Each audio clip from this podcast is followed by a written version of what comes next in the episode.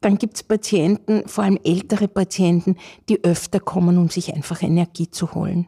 Und je älter der Patient ist, umso mehr hilft ihm natürlich diese Behandlung, weil wir die Durchblutung massiv fördern. Lust aufs Leben. Zeit zum Reden. Zeit zum Reden über wichtige Themen und neue Inspirationen für ein besseres Leben. In dieser Folge spricht Lust aufs Leben Chefredakteurin und Podcast-Host Christine Pelzel-Scheroga mit der ehemaligen Wiener Chefärztin, Radioonkologin und Psychotherapeutin Dr. Annemarie Schratter-Sehn über die Kraft der Selbstheilung und warum sich die Jahrtausende alte Methode des Handauflegens dabei als erstaunlich effektiv erweist.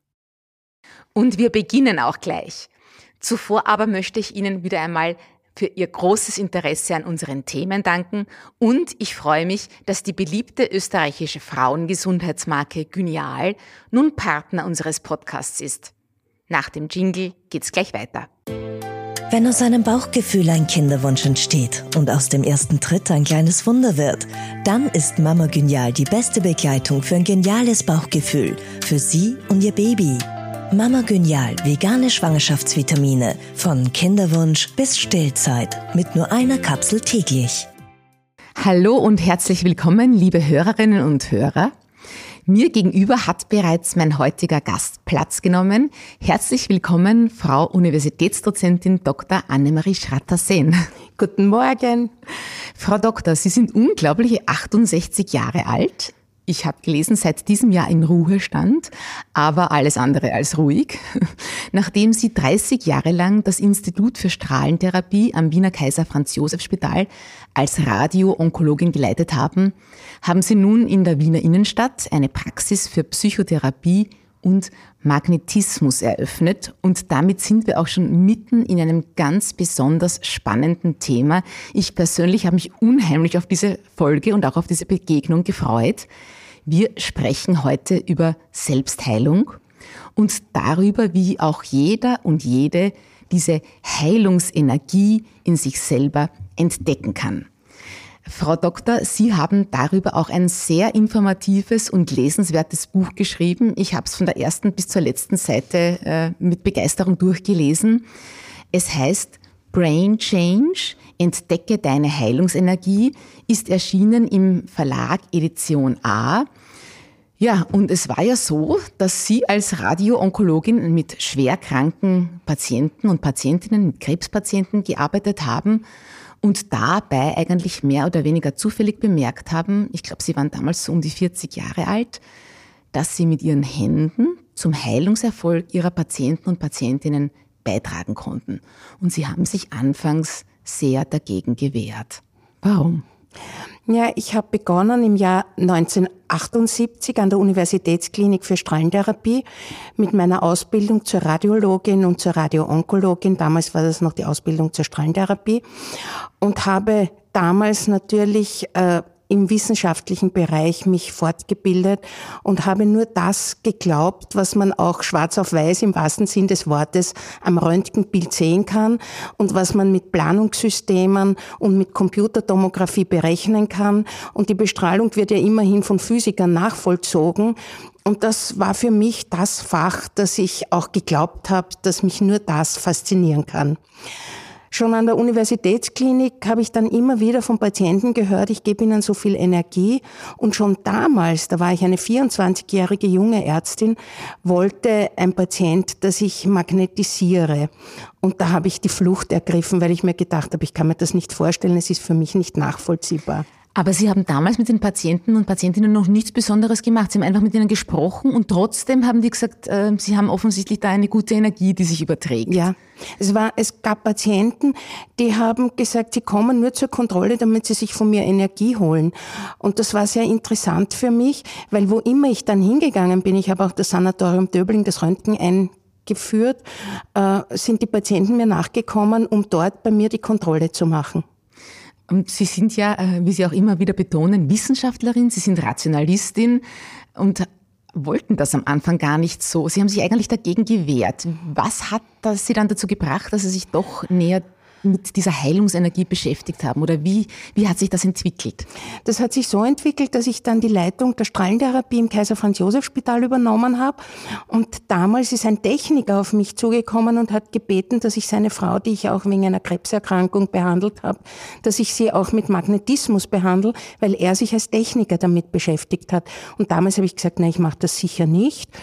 Und interessanterweise ist dann der Herr Dr. Kanzi angekommen, ein 82-jähriger Arzt, der das seit Jahrzehnten äh, praktiziert hat, den Heilmagnetismus, und hat zu mir gesagt, ich habe so starke Kräfte, er ist schwer krank, er muss einen Nachfolger suchen und ich soll das übernehmen.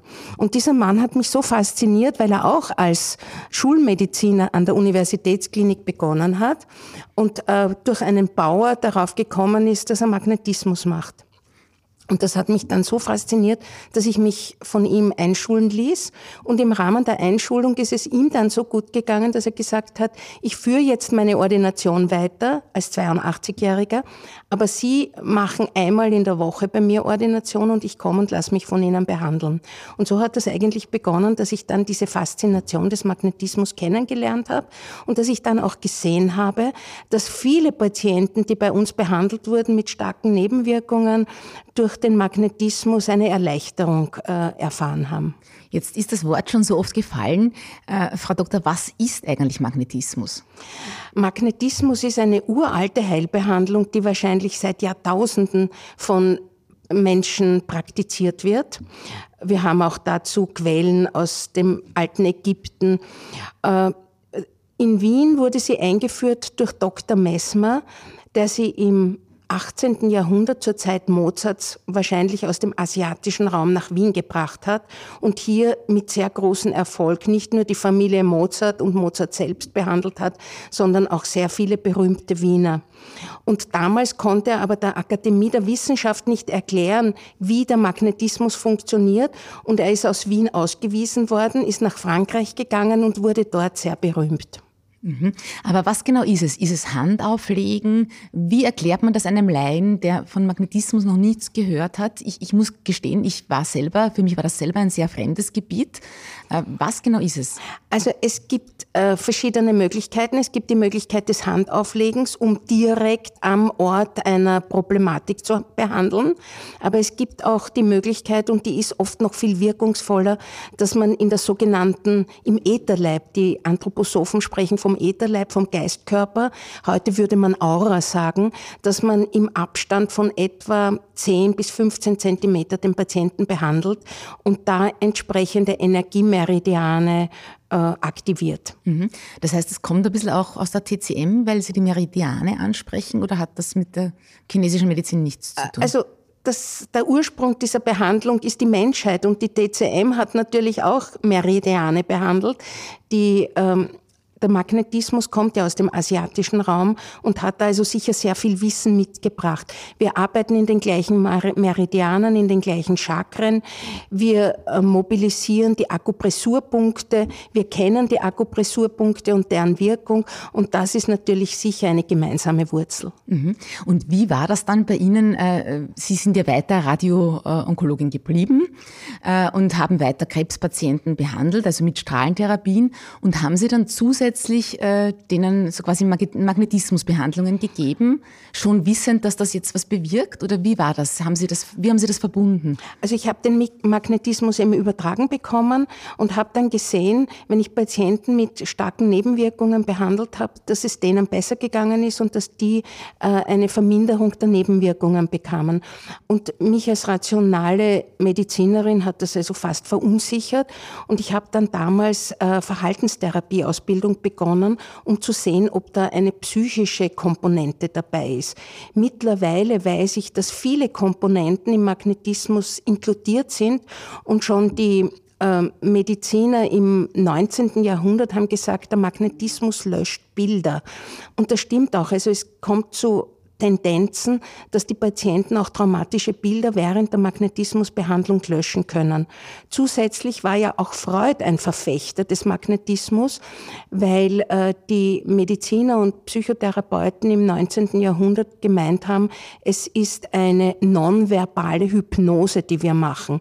In Wirklichkeit macht der Magnetismus so viel an möglichen psychotherapeutischen äh, Strategien, dass ich im Lauf meiner Zusatzausbildungen immer wieder drauf komme, dass auch äh, diese Option, wie zum Beispiel äh, Brain ähm, Spotting oder EMDR, diese bekannten äh, posttraumatischen Behandlungsmethoden, dass die im Magnetismus individuell vom Patienten abhängig enthalten sind. Die Hauptwirkung, und das konnte ich bereits anhand einer Studie 2004 nachweisen, ist äh, der meditative Effekt. Ich habe das auch damals 2007 in meinem ersten Buch publiziert. Damals wusste man noch nicht über die Wirkung der Meditation Bescheid.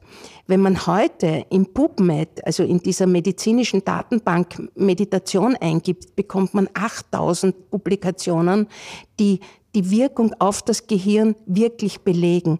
Von der Durchblutung, von der ähm, Demenzverhinderung, von der Zunahme von Hirnarealen, die für das, äh, für, für das Gedächtnis zuständig sind. Das konnte man heute bereits mit MR, mit ähm, EEG und mit anderen bildgebenden Methoden wie PET nachweisen. Mhm. Ich finde das ja auch so unglaublich spannend, dass da gerade jetzt in den letzten Jahren äh, wirklich bahnbrechende Erkenntnisse wissenschaftlich belegt werden können. Eben, wie Sie gerade gesagt haben, bei der Meditation, wo man früher auch gesagt hat, na ja, das ist vielleicht so ein bisschen was Esoterisches. Jetzt gibt es tatsächlich wissenschaftliche Beweise, dass da Areale im Gehirn ähm, sich äh, transformieren oder, oder, ja, oder genau, aktivieren, aktivieren. Und, trans und wirklich äh, richtigerweise transformieren. Und das ist auch der Grund, warum ich mein Buch Brain Change genannt habe, weil es wirklich zu einer Veränderung bildgebend nachweisbar im Gehirn kommen kann. Mhm.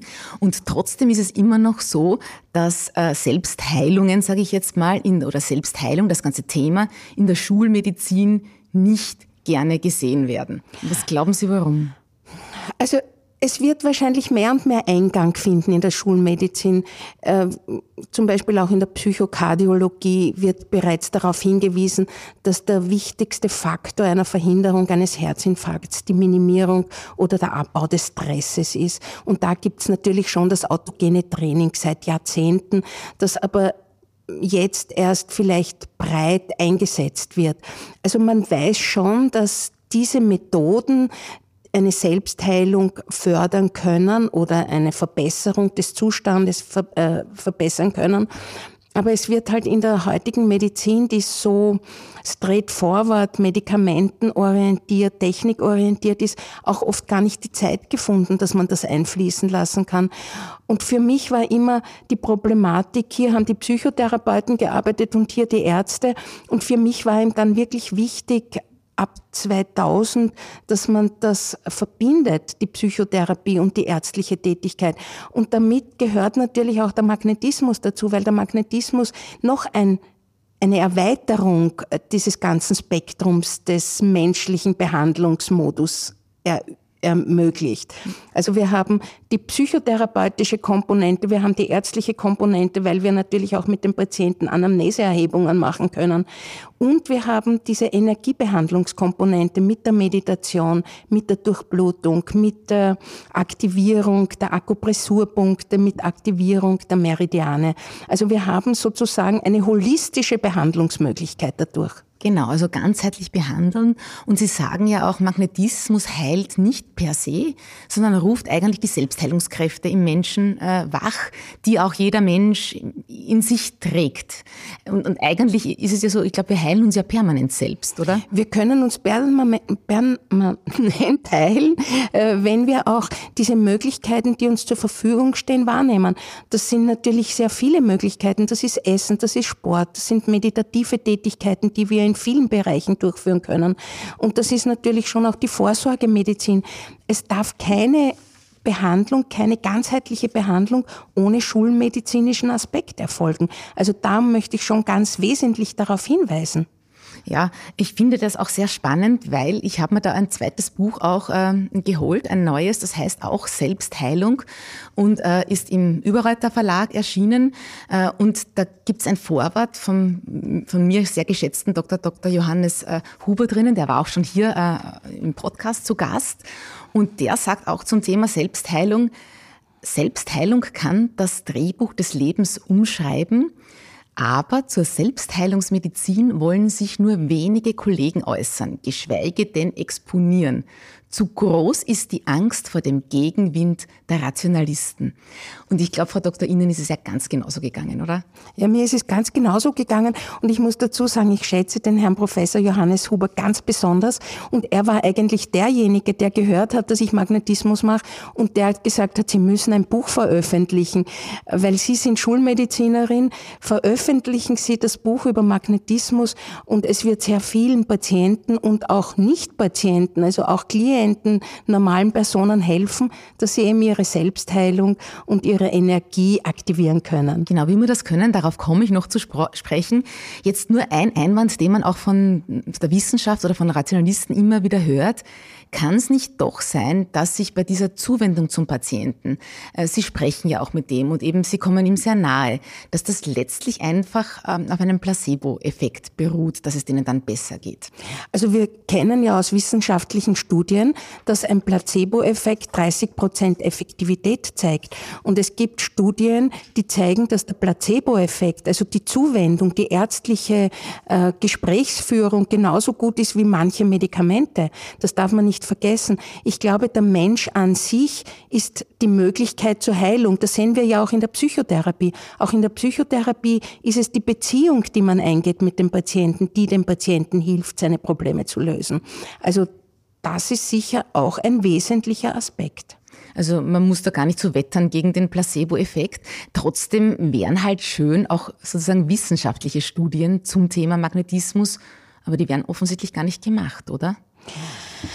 Weil das wahrscheinlich von der Aufarbeitung einer Studie sehr problematisch ist. Wer zahlt's? Wer macht's? Äh, was sind die Möglichkeiten, die dann äh, Dokumentationen dieser Studie ermöglichen? Also ich könnte mir vorstellen, dass es sehr gut wäre, mal mit, äh, beginnend mit der Feedbackmessung und der dem Nachweis des meditativen Effekts. Das wäre der erste Ansatz, den ich äh, veranschlagen würde. Mhm. Bei Ihnen ist es jetzt so, äh, Sie äh, sind jetzt nicht mehr als Radio-Onkologin tätig, sondern haben eben Ihre eigene Praxis. Äh, wer kommt da zu Ihnen und was passiert da jetzt genau? Was machen Sie mit den Menschen, die zu Ihnen kommen? Also ich frage zuerst, ob es überhaupt notwendig ist, dass er kommt. Äh, ich bin eigentlich eher äh, diejenige, die sagt, schaut zuerst, liest das Buch, schauen Sie, ob Sie Möglichkeiten finden, sich zu entspannen, äh, Hilfeleistung im Buch Brain Change finden. Und äh, wenn wirklich schwerere ähm, Veränderungen sind, die der Patient selbst nicht mehr bewerkstelligen kann.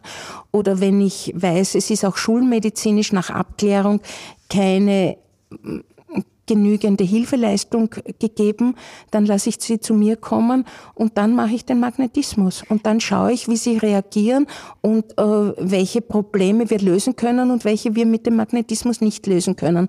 Sehr interessant ist die neue Wissenschaft in der Psychotherapie Embodiment, das heißt die körperbezogene äh, äh, Psychotherapie. Und auch äh, dieses Embodiment, diese körperbezogene Behandlungsform können wir mit dem Magnetismus äh, bewerkstelligen. Und das sehe ich immer wieder, dass Patienten zum Beispiel mit einer körperlichen Problematik kommen, dass wir dann ähm, zum Beispiel Knie mit Meniskus behandeln bei jungen Frauen, was ja auch nicht so üblich ist, dass äh, ohne Trauma eine Meniskusläsion eintritt. Und dass dann während der Behandlung eben diese Bilderlöschungen von posttraumatischen äh, Tendenzen, die in der Jugend erlebt wurden, bearbeitet werden können. Äh, wenn ich das jetzt richtig verstanden habe, dann können Knieprobleme aufgrund von seelischer Traumata auftreten? Ja, äh, weil die Emotionen werden beim Menschen im Körper gespeichert. Und und abhängig vom Menschen an unterschiedlichen Stellen des Körpers. Es hat nicht jeder seine unterschiedlichen Emotionen in der gleichen Körperregion gespeichert. Wir wissen, Emotionen werden im Körper gespeichert. Äh, Gefühle möglicherweise im Gehirn. Die Gefühle sind die Verarbeitung, die persönliche Ver Verarbeitung der Emotionen. Und dieses Embodiment, also diese körperbezogene Speicherung und damit möglicherweise Schmerzentstehung und auch Entstehung von Erkrankungen, da gibt's überhaupt noch keine wissenschaftlichen Erkenntnisse, da gibt's auch keine Studien dafür, aber es wird zumindest in der Psychotherapie schon als innovativer Ansatz äh, angeführt. Mhm. Und Sie haben jetzt das Knieproblem angesprochen. Was wären sonst noch Probleme, mit denen sich Menschen an, an Sie wenden? Schmerzen in allen Körperregionen, äh, Durchblutungsstörungen, Entzündungen, akute Entzündungen, chronische Entzündungen, ähm, Magenschmerzen, Probleme mit den Augen, Probleme mit der Leber, erhöhte Leberwerte. Da sind die Wirkungen natürlich einerseits die Durchblutung, andererseits möglicherweise die äh, Mobilisierung der Energie. Und wir wissen ja, dass die Durchblutung eine der höchsten Möglichkeiten der Regeneration bietet. Und was beim Magnetismus sehr interessant ist, wenn ich den Patienten nicht angreife, also wenn ich nicht die direkte körperliche Berührung mache, sondern eben im Ätherleib, im Geistkörper arbeite. Das sind so zehn Zentimeter über dem Körper. Über dem Körper. Mhm. Dann spüren die Patienten dort die Veränderungen wo sie ihre Schmerzen haben. Also sie spüren es entweder warm dort oder kribbeln dort. Also der Körper kann sich diese Energie selbst nehmen und selbst dazu verwenden, dass er die Körperregion, die ihm primär geschmerzt hat oder die Veränderungen gezeigt haben, dass die warm werden. Das sieht man zum Beispiel ganz extrem bei Kieferhöhlenaffektionen. Wenn ich da behandle, dann sagen die Patienten, jetzt spüre ich es aber warm in, in meiner Gesichts, in meinem Gesichtsbereich. Oder auch wenn sie Schmerzen haben im Rücken oder äh, sonst irgendwo in Körperbereichen, dass sie sagen, na dort wird es jetzt warm. Mhm, und das, da beginnt sich dann was zu tun. Und da und beginnt sich äh, die Veränderung der Verbesserung. Und wie oft müssen Patienten im Schnitt kommen? Das, das ist ganz unterschiedlich. Also wenn es darum geht, dass sie ein Burnout haben und dass sie Energie brauchen, dann müssen sie so lang kommen, bis sie diese Situation bewältigen. Wenn sie Schmerzen haben und ich sehe, es hilft nach drei Behandlungen nicht, dann sage ich, schauen Sie, das wird Ihnen nichts helfen, weil dann hilft die Durchblutung nicht, dann hilft die Energiearbeit nicht. Äh, dann gibt es Patienten, vor allem ältere Patienten, die öfter kommen, um sich einfach Energie zu holen. Mhm. Und je älter der Patient ist, umso mehr hilft ihm natürlich diese Behandlung, weil wir die Durchblutung massiv fördern. Mhm. Jetzt ist es aber so, das sagen Sie auch im Buch, dass nicht jeder Mensch gleich gut auf Magnetismus anspricht.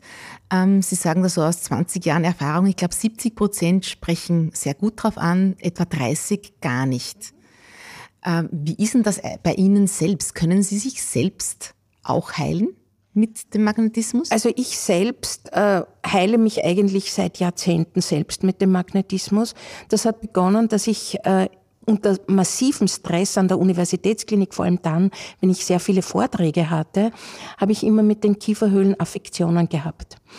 Und um zu schauen vor meinen stressbedingten Auftritten, ob meine Kieferhöhle wieder gefüllt ist, habe ich mit Ultraschall die Kieferhöhlen geschaltet, um zu schauen, ob ich Flüssigkeit drinnen habe. Und dann bin ich draufgekommen, immer wenn ich den Schallkopf an bestimmte Stellen ste äh, äh auflege, dass dann meine Verbesserung der Situation eintritt. Und dann habe ich gar keinen Ultraschallkopf mehr gebraucht, sondern habe einfach äh, diese Akupressurpunkte, die ja in der chinesischen Medizin für entsprechende Probleme bekannt sind, wenn ich die massiert habe, dann ist es zu einer Verbesserung und nicht mehr zu einer Auffüllung meiner Kieferhöhlen gekommen. Das war schon lang vor, bevor ich Magnetismus gemacht habe. Haben Sie sich intuitiv so quasi ja. selbst geheilt? Ja. Äh, und funktioniert das auch, ich weiß nicht, wenn Sie mal müde sind oder dass Sie sich Energie holen oder wenn Sie merken, jetzt bekomme ich einen Schnupfen. Ich weiß nicht, so ganz banale Sachen. Äh, was machen Sie da? Dann lege ich mir die Hände dort auf, wo die Problematik beginnt. Äh, ich, ich staune jetzt so und, und Sie sehen mich auch ein bisschen lächeln, weil das ist etwas, was meine Mutter äh, intuitiv auch schon sehr lange äh, bei sich selbst macht und was vielleicht auch viele äh, Mütter intuitiv bei ihren Kindern machen. Oder wenn sie die Hände auf die schmerzende Stelle legen. Also bei mir, ich, da muss ich auch wieder so, so lächeln, weil da, mir immer gesagt, mein Papa hat heilende Hände. Also wenn ich ihn kaputt, eben, wenn ich mir wo weh getan habe, bin ich zum Papa, der hat die Hand aufgelegt und das war wieder gut. Das ist natürlich schon sehr viel äh, Placebo und, und, und Zuwendung wahrscheinlich. Also, also jeder Mensch hat diese Heilungsenergien und wie wir schon vorweg besprochen haben, Zuwendung ist natürlich eine sehr menschliche Heilung. Aber zusätzlich kommt es natürlich auch zur Durchblutung. Und es gibt Menschen, die haben mehr Energie und können mehr Energie geben als andere. Das spürt man ja auch. Manche haben wirklich, wenn, wenn sie die Hände auflegen, spürt man, wie es warm wird.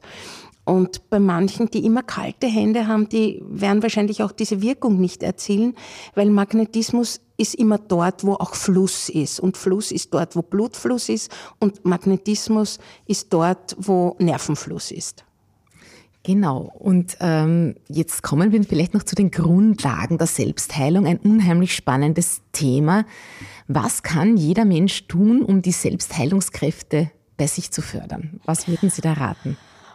Also in erster Linie einmal wirklich sogenannt gesund leben. Das heißt, von der Ernährung her schauen, dass man das isst, was der Körper braucht und was man verträgt, äh, dass man vitaminreich ist und dass man sehr viel Bewegung macht. Das ist einmal der Ausgangspunkt aller Selbstheilungstendenzen. Dann ist der nächste Punkt, dass man schaut, dass man möglichst Stress abbaut. Mit welcher Methode auch immer. Ich habe in meinem Buch im Brain Change natürlich sehr viele Methoden angeführt, wie man Stress abbauen kann. Das geht vom autogenen Training, das man selber machen kann, über Entspannungstechniken wie Sport, wie ähm, fernöstliche Empfehlungen wie die 5D-Beta. Also es gibt sehr viele Möglichkeiten, dass ich meinen Stress, meinen jeder Mensch hat Stress, auch ich habe Stress. Und ich versuche meinen Stress mit den mir zur Verfügung stehenden und für mich am besten wirksamen Methoden abzubauen. Also die Bewegung ist ganz wichtig und weil Sie die fünf Tibeter als Stichwort genannt haben, das ist auch etwas, was in meiner Familie, also von meinen Tanten und auch von den Eltern seit, ich glaube, mehr als 20, 30 Jahren wahrscheinlich praktiziert wird. Äh, ich glaube, Sie machen nicht immer alle fünf Tibeter. Machen Sie das auch in der Früh, um sich Energie zu holen? Also vielleicht ganz kurz zur Erklärung für unsere Hörer. Das sind so, ich sage jetzt ein bisschen fast wie Yoga-Übungen. Gibt es auch so Übungen, eine sieht so ein bisschen aus wie der herabschauende Hund, dann gibt es, glaube ich, eine Kerze, am, am, Beginn dreht man sich. Also es sind eigentlich und ganz, die Brücke, ja. Und die Brücke, es sind eigentlich sehr einfache Übungen. Mhm. und was mir so ein bisschen auffällt, wenn ich Menschen beobachte, die im Alter bei relativ guter Gesundheit sind, es ist selten irgendwo so, dass sie sagen, ja, die waren jetzt auf einem tollen Retreat oder die waren auf einer Kur und plötzlich ging es ihnen gut, sondern es sind möglicherweise wirklich diese vielen kleinen täglichen Schritte und kleinen Sachen, aber die regelmäßig, die dann viel bewirken, oder? Mhm. Also ganz wichtig sind Rituale, dass wir Rituale in unserem Leben haben, wo wir äh, uns nach, danach besser fühlen. Und bevor ich aufstehe, mache ich im Bett schon zwei bis drei der fünf Tibeter, also die Brücke und die Kerze. Und ähm, wenn ich aufstehe, dann mache ich ähm, noch Übungen für meine Beine. Also ohne das kann ich gar nicht aufstehen. Wenn ich dann aufgestanden bin, dann trinke ich ein Dreiviertel Liter lauwarmes Wasser mit einer Vitamin C-Tablette ohne Zucker und einen Kaffee ohne Milch. Also das mache ich eigentlich seit 50 Jahren, ohne zu wissen, weil heute weiß man, dass auch Kaffee Antioxidantien beinhaltet. Das Vitamin C habe ich getrunken, weil, ich, weil mir einfach lauwarmes Wasser langweilig war. Heute wissen wir, das Vitamin C ist gut, weil wir damit natürlich auch sehr viel gegen den Stress tun. Der Kaffee ohne Milch hat Antioxidantien und somit bin ich einmal schon sehr gut aufgehoben mit meinem Frühstück. Ich, Frühstück kann man es ja fast nicht nennen. Es ist ja eigentlich nur flüssig. Und es gibt ja auch viele Ernährungsberater, die eigentlich die Wichtigkeit des Frühstücks betonen, aber davon halten sie offensichtlich. Naja, nichts. das ist meine Art des Frühstücks. Und jeder muss seine Art des am besten sich befinden äh, suchen und finden. Das stimmt, ja. Vielleicht auch hier noch einmal ganz kurz den Professor Dr. Dr. Johannes Huber, der sich ja äh, auch eben, wie gesagt, mit der Selbstheilung äh, viel auseinandergesetzt hat. Und der empfiehlt auch drei Dinge, die gehen eigentlich äh, sehr konform mit Ihnen. Also er sagt generell Restriction of Calories, also Fasten. Er lässt ja das Abendessen weg. Sie offensichtlich das Frühstück, also da ist man flexibel. Dann auch Bewegung, eben spazieren gehen, möglicherweise laufen, je nach Kondition in der, in der Natur. Und er spricht auch noch die Kryotherapie an, also eiskalt duschen oder baden. Also ich dusche überhaupt nur eiskalt. Ich dusche mit dem Gartenschlauch im Garten. Ich brauche überhaupt kein warmes Wasser. Ich betone das mittlerweile in jeder Podcast-Folge. Ich nämlich auch, seit mittlerweile jetzt fast drei Monaten. Und wir haben jetzt schon, es sind wirklich eisige Temperaturen, also es ist noch nicht gefroren, deswegen kann ich in der Früh noch rausgehen. Und das ist einfach großartig. Ja. Was auch wichtig ist, und das hat mir auch der Dr. Kanzian vor 20 Jahren gesagt, dass äh, die alten Mediziner, die Komplementärmediziner im 19. Jahrhundert, die haben das sogenannte Reibesitzbad empfohlen. Das heißt Waschung nach dem Klogang mit eiskaltem Wasser in der Genitalregion. Und das mache ich auch, weil ich habe eine Waschanlage auf der Toilette. Also das hilft natürlich wahnsinnig, dieses eiskalte Wasser, was damals von den Komplementärmedizinern Reibesitzbad genannt wurde.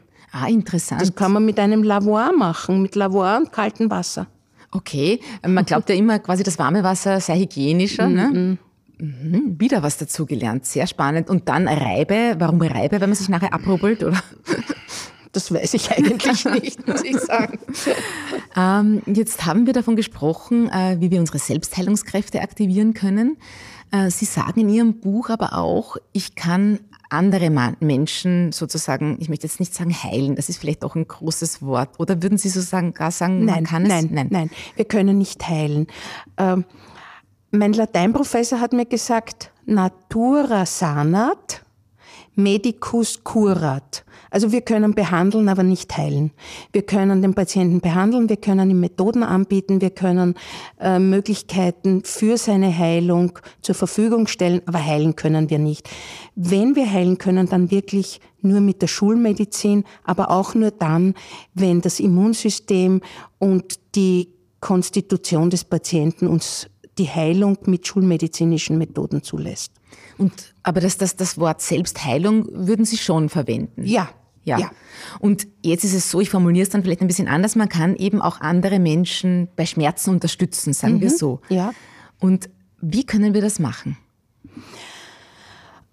Es gibt verschiedene Möglichkeiten, sie zu unterstützen bei Schmerzen. Also der Magnetismus unterstützt, indem er die Region, die schmerzhaft ist, durchblutet. Dadurch kommt es zu einer möglichen Regeneration, zum Blutfluss, zum Lymphfluss, zum Abbau von sogenannten Schlackenstoffen, was immer das ist, zu entzündungshemmenden Aktionen. Sehr interessant war für mich, wir hatten ja eine sogenannte Entzündungsbestrahlung, wo wir eine ganz minimale Dosis bei Fersensporen oder bei sonst sonstigen Entzündungen angewandt haben. Und es ist eigentlich bis zuletzt die Wirkung dieser Entzündungsbestrahlung nicht endgültig geklärt. Der Magnetismus hat die gleiche Wirkung, Allerdings brauchen wir ein bisschen länger. Und jetzt habe ich mir auch für die Entzündungsbestrahlung natürlich mein Modell geschaffen. Und wahrscheinlich durch diese Minimalbestrahlung kommt es auch zur Anregung der Durchblutung und zur Anregung des Energieflusses durch hochenergetische Strahlung. Und damit haben wir die gleiche Wirkung wie mit dem Magnetismus zu erwarten. Aber wie, wie kann ich jetzt andere unterstützen? Indem ich die Durchblutung anrege, sei es direkt mit Hand auflegen oder durch Verbesserung des Energieflusses, Bearbeitung im Ätherleib oder dass ich medizinische Methoden anbiete, die diese Schmerzbekämpfung ermöglichen, wie zum Beispiel ähm, Schmerzpflaster, äh, die ja auch die Durchblutung anregen oder äh, eben Entzündungsbestrahlungen oder physikalische Therapie oder Heilgymnastik. Also das sage ich oft Patienten, die Verspannungen haben oder einen Schmerz durch Fehlhaltungen, dass sie unbedingt äh, selbst Heilgymnastik anwenden sollen, weil sie da natürlich täglich, so wie ich in meinem Bett, bevor ich aufstehe, meine Hüften entsprechend aktiviere. Mhm. Ähm, und manchmal, Sie sagen das in Ihrem Buch auch, äh, können wir anderen Menschen einfach auch Kraft geben, Energie geben, indem wir zum Beispiel an sie denken oder beten und, oder mit ihnen telefonieren sogar. Wie kann man sich das ansatzweise erklären?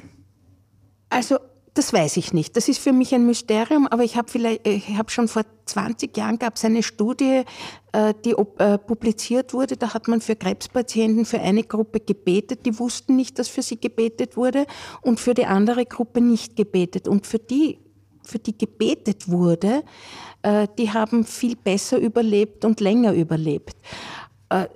Wahrscheinlich ist das auch eine gewisse Form der Energieübertragung, die ich mir aber nicht erklären kann. Ich kann es mir nur so erklären und wenn wir aus dem Wissen der Alten schöpfen, die Buddhisten sagten schon, äh, du kannst nichts hier auf dieser Erde machen, was nicht eine Auswirkung auf der anderen Seite des Globus hat. Das heißt, wie auch immer die Energieübertragung funktioniert, das ist für mich wirklich und bleibt auch ein Mysterium, aber es funktioniert. Man kann Energie schicken, ohne dass es der Patient weiß. Man kann es schicken, indem der Patient es weiß. Das könnte natürlich auch ein gewisser suggestiver Effekt sein, der ja wieder in dem Bereich der ähm, Placebo-Situation fällt. Also es gibt verschiedene Möglichkeiten, verschiedene Wirkmechanismen und wahrscheinlich auch wieder patientenbezogen verschiedene äh, Möglichkeiten, das wahrzunehmen. Ich finde das großartig. Ich frage mich nur, warum bitte wird das nicht seriös mit Studien erforscht? Das wäre doch so, das wäre doch das Nonplusultra, oder?